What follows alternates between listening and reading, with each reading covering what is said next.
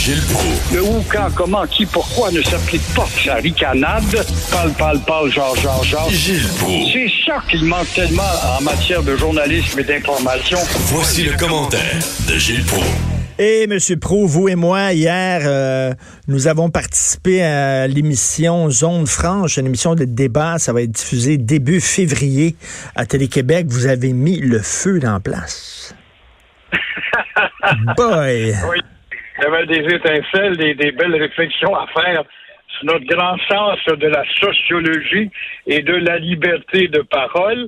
Et ce matin, je ne peux pas faire autrement. J'ai mis à patte sur le devoir de samedi de relire ton article qui porte sur les sociologues. Et on en a beaucoup au Québec des sociologues, mon cher Richard. Tu sais que le Sénégal est le pays qui a le plus de sociologues au monde, au pied carré, suivi du Québec.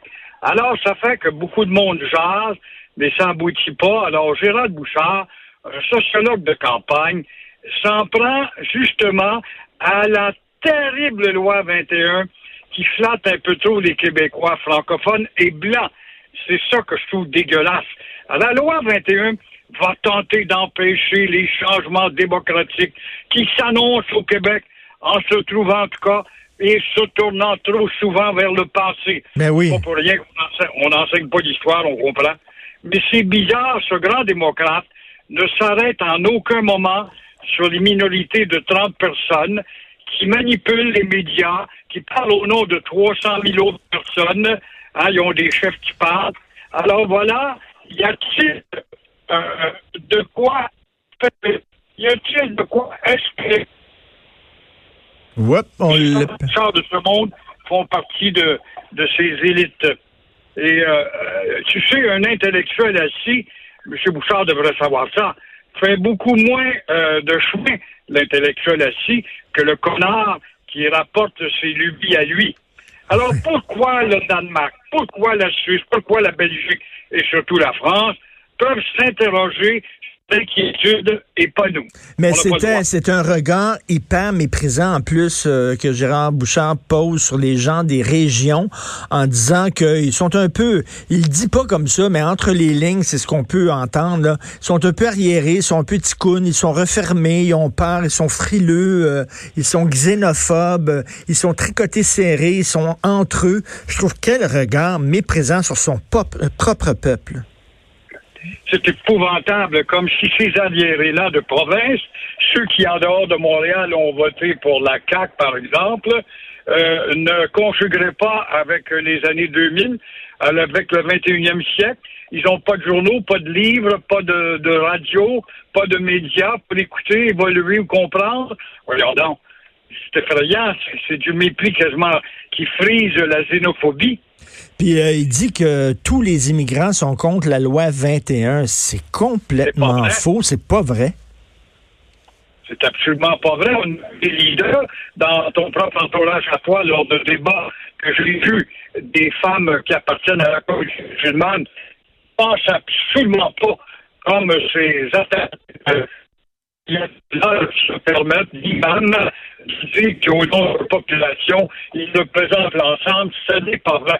Il y a trois cent mille musulmans au Québec et euh, il y a plein de vingt ou trente personnes qui manipulent la Radio-Canada et la presse surtout. Ben oui, parce que le débat sur la loi vingt et un, oui, il a cours ce débat-là au sein de la communauté québécoise, mais il a cours aussi au sein des autres communautés. Il y a, il y a des musulmans qui sont pour la laïcité, il y en a d'autres qui sont contre.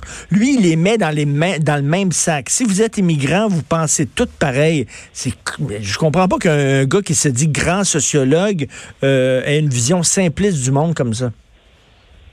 Moi non plus, moi non plus, comme je te disais, la sociologie, ça permet beaucoup de parler, mais de ne pas avancer, c'est là. Je voulais parler. Un doctorat en sociologie, c'est quelque chose, on en a fait beaucoup.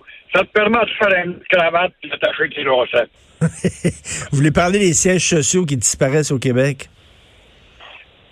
Ça aussi, c'est... Euh, on se fait une belle image avec les sièges sociaux et le journal en parle ce matin. Molson, puis euh, Bell Canada, et puis Garda World, puis euh, Couchetard ont des sièges sociaux à Montréal dont les bureaux sont vides ou à peine occupés par moins de huit pour cent.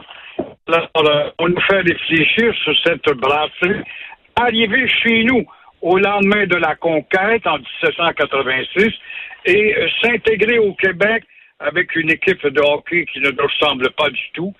Faut-il rappeler que Molson est arrivé aussi en conquérant avec les conquérants du temps qui ont étoffé des bateaux pour accentuer son poste vers l'extérieur et quitter quelque peu la petite colonie du Bas-Canada, que John Molson a fondé sa banque pour financer des troupes britanniques pour écraser les patriotes qui se battaient. Pourquoi? Pour la démocratie.